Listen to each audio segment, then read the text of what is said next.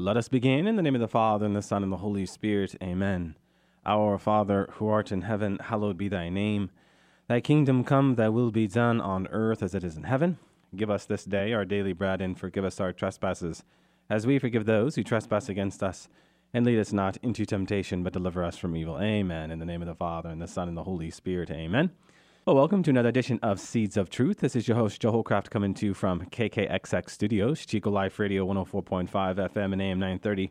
It is great to be with you another Monday evening where we begin a new study, huh? Last week we wrapped up our treatment on the book of Revelation, a study that had us in the book for what, over four and a half months? I mean, we went through it verse by verse, and it was so well received that what I thought I would do uh, is hit another book. And the book that I decided upon was, well, two books the first and second letters of St. Paul to the Corinthians.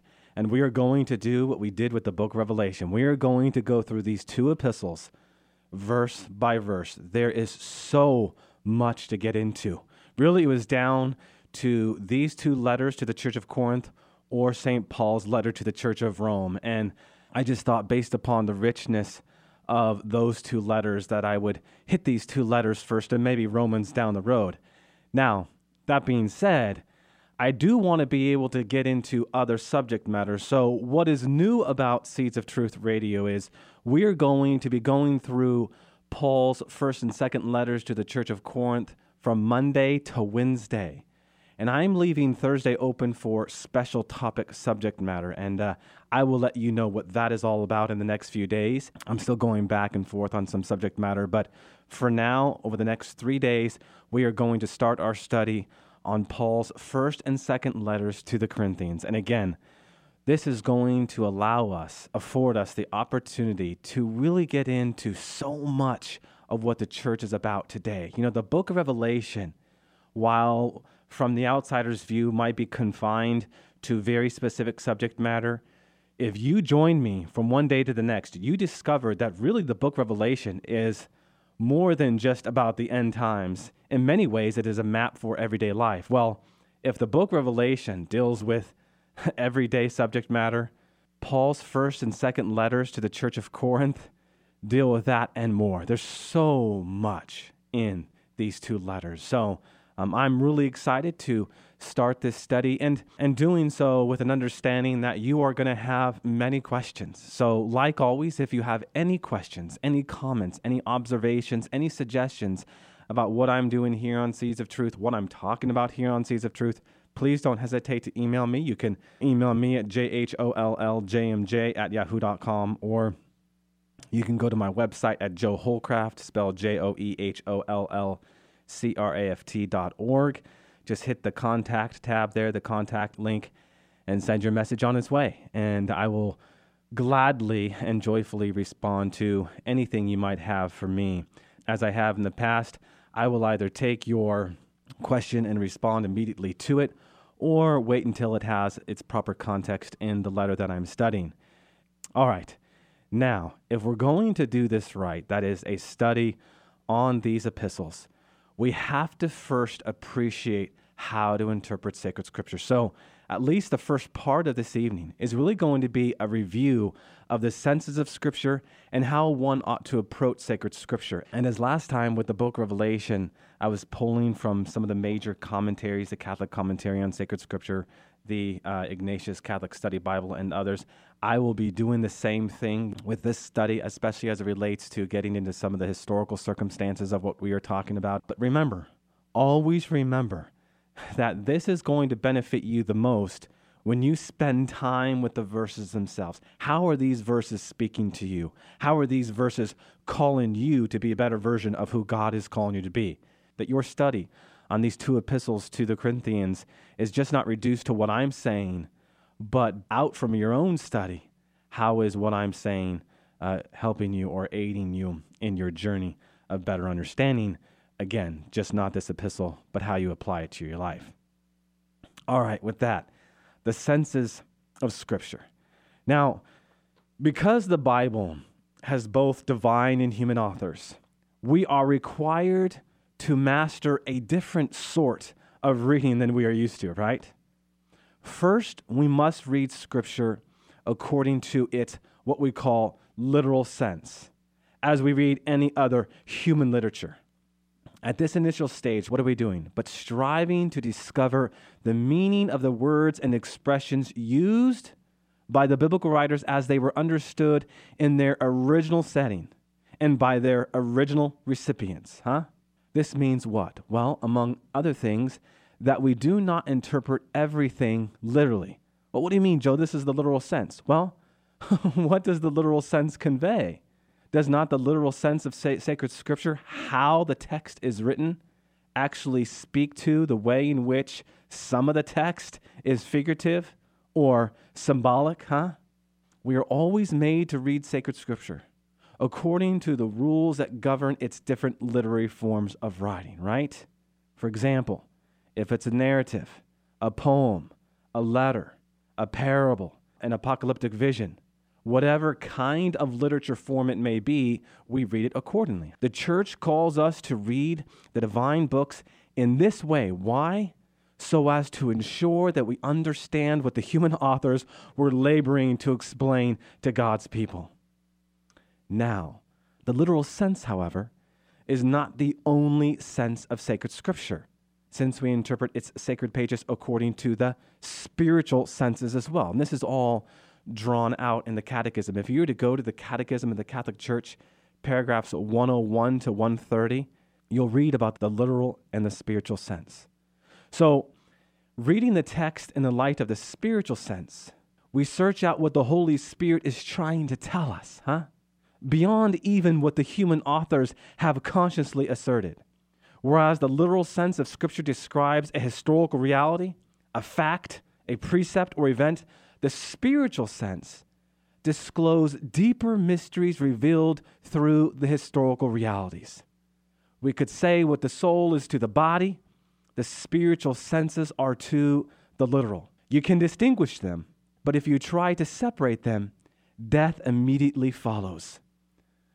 The famous theologian von Balthasar once said that if you treat the Word of God exclusively in the literal sense, then you are treating the Word of God as a dead corpse. And why is that problematic? Well, because you and I both know the Word of God is living. Was not St. Paul the first to insist upon what we are talking about now and warn of its consequences? What do we read in 2 Corinthians chapter 3 verses 5 to 6? God has qualified us to be ministers of a new covenant. Did we just not talk about that last week as we were wrapping up our study on the book of Revelation? God has qualified us to be ministers of a new covenant, not in a written code, but in the Spirit. For the written code kills, but the Spirit gives life. So, in Paul's second letter to the church of Corinth, chapter 3, verses 5 to 6, he's very much speaking to the literal sense and the spiritual sense. And again, what we find in the Catechism recognizes three spiritual senses that stand upon the foundation of the literal sense, huh? The first is what we call the allegorical sense. It unveils the spiritual and prophetic meaning of biblical history.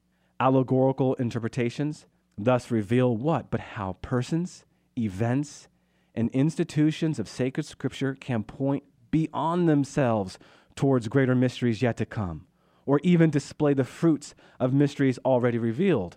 When you hear the word allegory, what do you think of? Maybe you think of Tolkien and Lord of the Rings. Why? Because an allegory is the description of one thing under the image of another.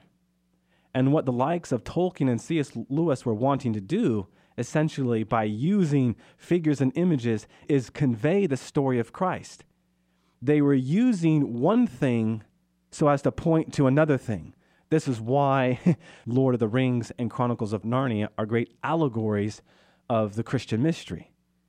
So, again, allegory, the description of one thing under the image of another. Now, Christians have often read the Old Testament in this way to discover how the mystery of Christ himself in the new covenant was once hid in the old, and how the full significance of the old covenant was finally made manifest in the new. That essentially is St. Augustine allegorical significance is likewise latent in the New Testament, especially when you start to get into the life and deeds of Jesus recorded in the Gospels. I mean, because Christ is the head of the church and the source of her spiritual life, what was accomplished in Christ, the head during his earthly life, prefigures what he continually produces in his members through grace. The allegorical sense, my friends, builds up the virtue of faith. Builds up the virtue of faith. Okay, how about the second sense? Well, the second sense is what we call the moral sense. It reveals how the actions of God's people in the Old Testament and the life of Jesus in the New Testament prompt us, you and I, to form virtuous habits in our own lives. The moral sense is about going to sacred scripture and asking the question what does this have to do with my personal journey of faith? And ultimately, how does it call me to be a better and stronger Christian? So the moral sense then draws from scripture warnings against sin and vice, as well as inspirations to pursue what? Well, what is our foundational call? What is our foundational vocation but holiness and purity? Okay, how about this third sense? Now, stay with me here because this third sense, I think, for some people can get a bit tricky. The third sense is what's called the anagogical sense. Anagogical is just simply a word that speaks to the future. So the anagogical sense points towards what? Upward, upward to heavenly glory. What awaits us? It shows us how countless events in the Bible prefigure our final union with God in eternity and how things that are seen on earth are only figures of things unseen in heaven. Okay, this is what the anagogical sense is about. In many ways, the anagogical sense dovetails beautifully the moral sense because, in the light of both of them, we're reminded that we are to live with the end in mind, huh? The moral sense challenges us to live with the end in mind, and the anagogical sense, the sense that has us constantly thinking about the end, well, should have us living with the end in mind. And so, because the anagogical sense leads us to contemplate our destiny, what virtue does it build up? But the virtue of hope. So, together with the literal sense, then these spiritual senses draw out the fullness of what God wants to give us through His Word, and as such, comprise what the ancient Christian church would call the full sense of sacred Scripture. And all of this means, my friends, that the deeds and events of the Bible are charged with meaning beyond what is immediately apparent to the reader. In essence, that meaning is what? But Jesus Christ and the salvation he died to give us. It is the Bible's divine author, the Holy Spirit, who could and did foretell the saving work of Christ. So the New Testament did not abolish the Old Testament.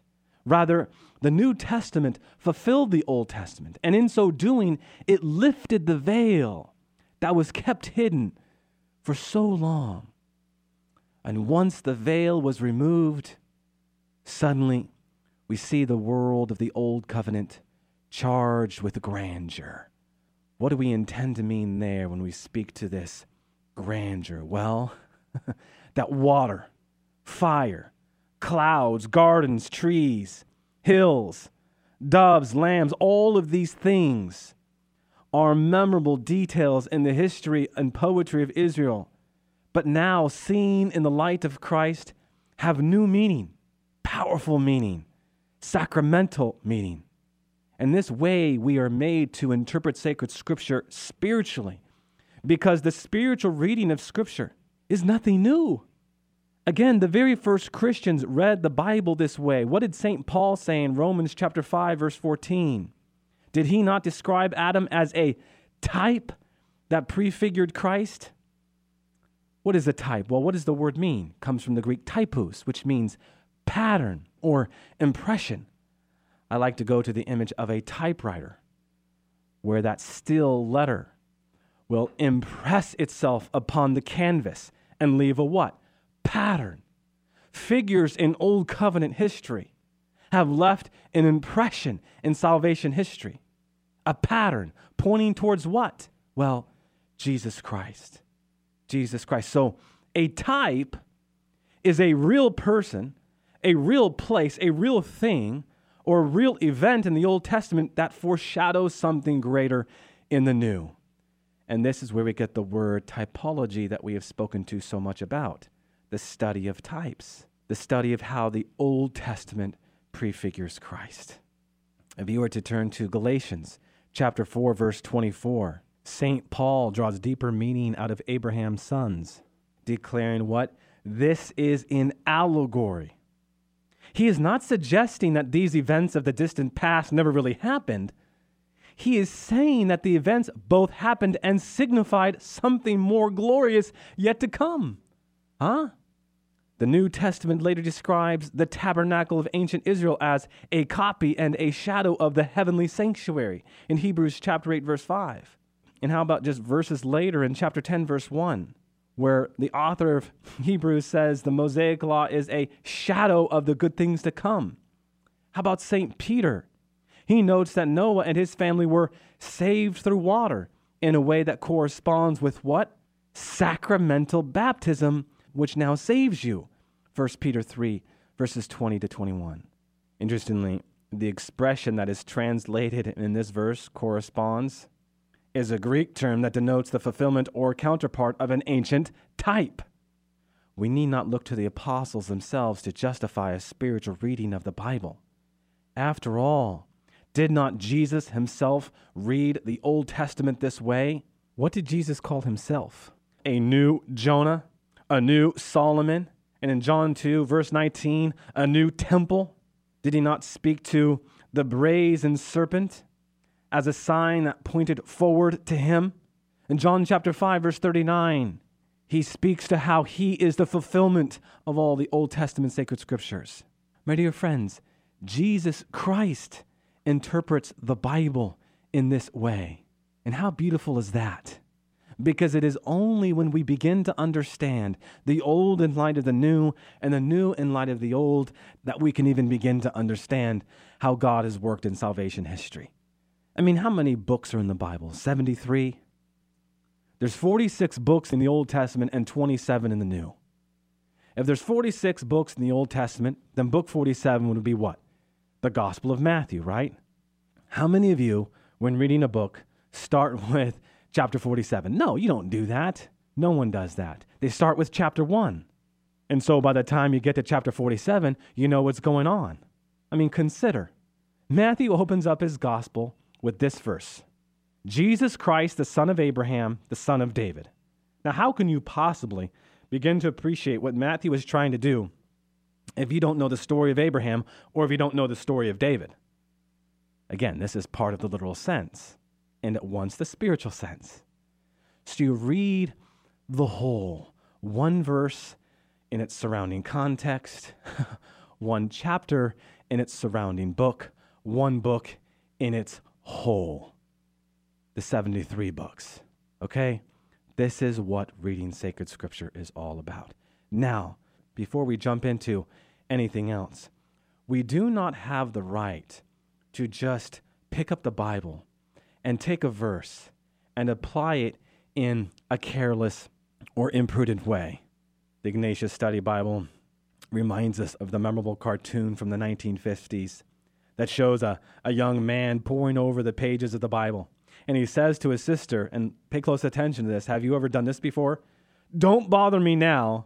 I'm trying to find a scripture verse to back up one of my preconceived notions. Huh? Have you ever done that before? Twisted a verse to prove your point, to justify a preconceived notion. I think maybe we've all done that at least once. At least I know I have. Mea culpa. We have to use the senses of Scripture and the tools before us so as, again, to read sacred Scripture appropriately. Mindful that for 2,000 years, saints and doctors of the church, authoritative figures and interpreters of sacred Scripture, give us much insight into what we are talking about, huh? And so this is why I pull from commentaries. This is why I try to read feverishly as much as I can in the light of, you know, praying with the text so as to bring to you as much as I can without, of course, being too much of a fire hose. but anyhow, all right. Uh, what else could we say? Well, we should probably speak briefly to author, date, destination, that kind of thing. We might not get even get to the first verse this evening, but what I'm getting into now is foundational and very important to what we're going to get into in the future. So it's worth treating. So, how about author and date? Well, according to chapter 16, verse 8 of the first letter of St. Paul to the Corinthians, Paul wrote the epistle while staying in Ephesus in Asia Minor, which is today modern Turkey. So, this stay most likely corresponds to the apostle's third missionary journey from AD 53 to 58 when he spent more than two years instructing the young church in that city. And because Paul was writing in anticipation of coming to Corinth after a stay in Ephesus, as we know from chapter 11, we can probably date its composition somewhere in 56 AD. Now, what about Corinth itself? Well, history tells us that Corinth as a city attracted droves of entrepreneurs and droves of tourists who wished to benefit from its economic prosperity and consequently enjoy its numerous pagan shrines, its gladiatorial contests, and, and the popular games that they had every two years. So, like many cosmopolitan centers, Corinth had a reputation for shameless immorality and a ruthless spirit of competition. Now, the social makeup of this community really emerges from the epistle itself. We read in this first epistle that some Corinthians were wealthy, others were poor, others were slaves. Ethnically, the Corinthian church was mixed, having a strong presence of both Gentile and Jewish believers. Now, for nearly five years had elapsed between Paul's founding of the church in Corinth and the arrival of his letter. So during his absence, the community had fallen prey to a number of vices that were beginning to fracture its unity and ultimately drag members away from the faith.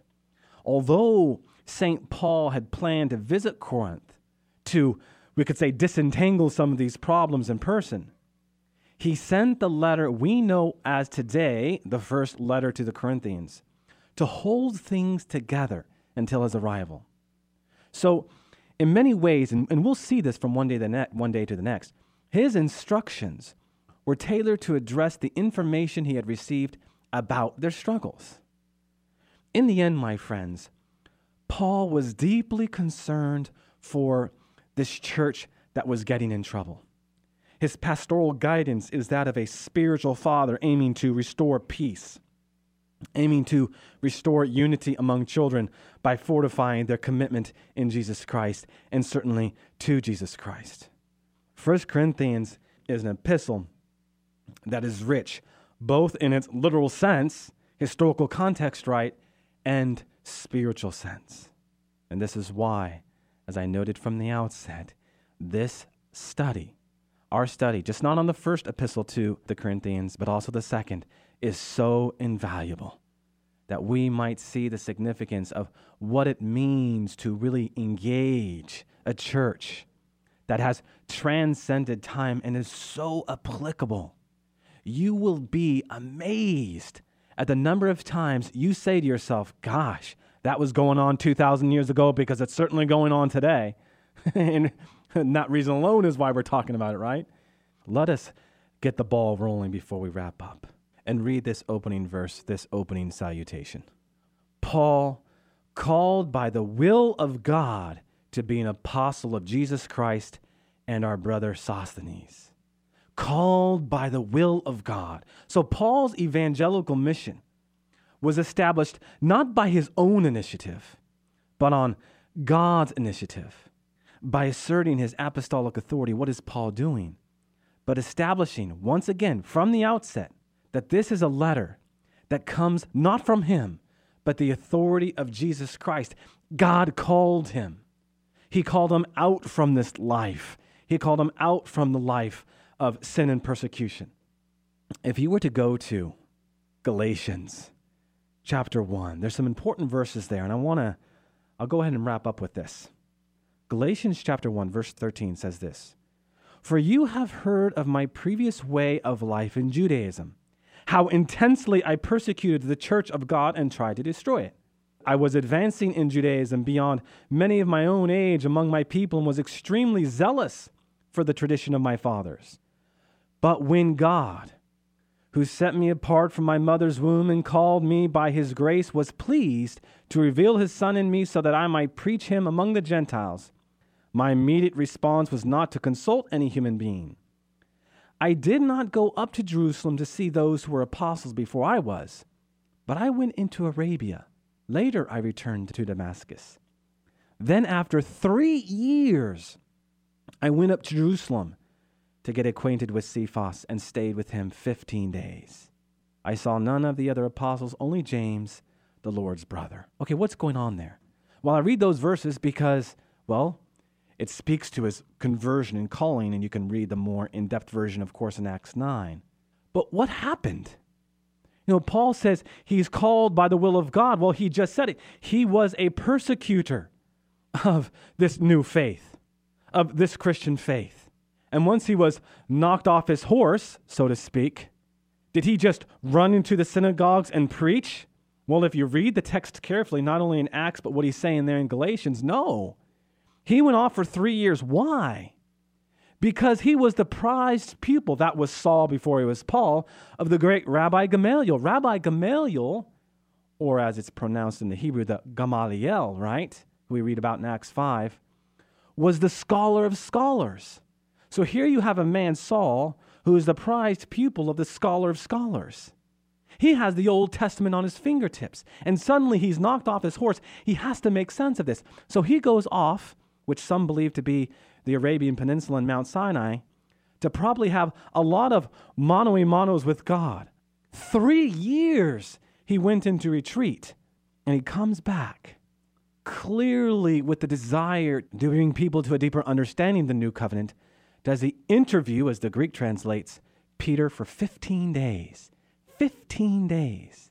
What we see in all of his epistles is, in some degree, a reflection of that interview, if you will and ultimately his desire to adhere to the will of God. Amen. Amen. Let us close with, with a word of prayer in the name of the Father, and the Son, and the Holy Spirit. Amen. All glory be to the Father, and to the Son, and to the Holy Spirit, as it was in the beginning, is now, and ever shall be, world without end. Amen. And God bless you.